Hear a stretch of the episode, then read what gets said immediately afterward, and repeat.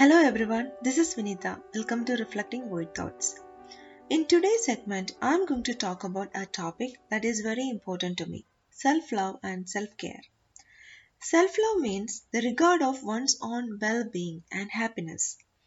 I didn't take it seriously until I went through a burnout last year.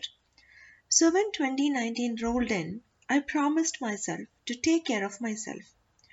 I did some changes in my daily life as well as in my perspective to embrace self love. It is not difficult to practice self love, but trust me when I say it is difficult to keep practicing self love and self care daily. I need to remind myself every day to take care of myself. And sometimes the reminder comes only when I reach a certain stress level. You see, it is very easy to take someone for granted and if that someone is someone close to you, like your family, your spouse, yourself, it is easier to take them for granted. Yourself is the one who you will be taking for granted more often and easily. In this episode, I am going to talk about how to incorporate self love in your day to day life. These are some of the changes that I followed from the beginning of 2019, which made a huge difference in my life.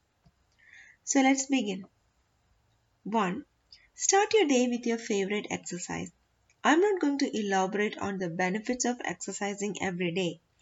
What I have experienced is that when I start my day with a 20 minute yoga practice, the rest of the day falls in place.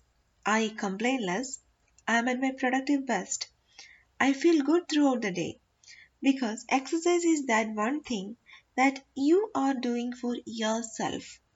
It is straightforward, isn't it? You are benefiting from every minute of that workout. That is self love at its best. Number two, spend at least 10 minutes a day doing something which you love. I know we are all busy people leading busy lives we don't have time to spend on extracurricular activities. But taking 10 minutes out of that 24 hours shouldn't be a big deal.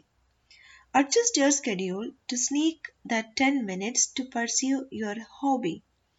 It could be reading, writing, singing, baking, volunteering.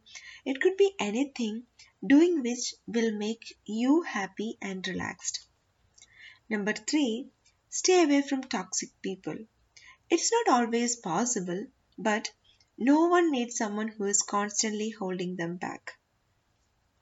Surround yourself with people who encourage you and remove yourself from those who are talking negatively always.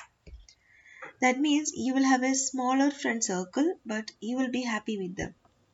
Number four, embrace your, your flaws and stop comparing yourself with others. You're not perfect. No one is. Comparing yourself, your life, your accomplishments with others will only do more harm than anything else. Number five, choose healthy food instead of junk. You deserve the nourishment good food can give you. This is a particularly difficult one for me. I can certainly do with some improvement in my eating habits. Number six, Treat yourself like you would treat your close friend. Be there for yourself. Listen to your feelings. If you can get there, then you are in good hands. I know it's not easy to do this, but once you follow the other points, slowly and surely you will reach here. You will be able to treat yourself as someone who is important, just like you treat your own friend. These are just six tips on how to include self love in your day to day life. Self love and self care go hand in hand. For me, a spa day or a skincare ritual doesn't translate into self care. But when I sit down with my journal to write, that is a self care activity for me. Find what suits you the best.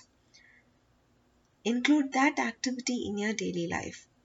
Remember, self love doesn't mean that you are being selfish. Now, I would like to know what does self love mean to you? Share with me in the comments. Talk to you soon. Bye.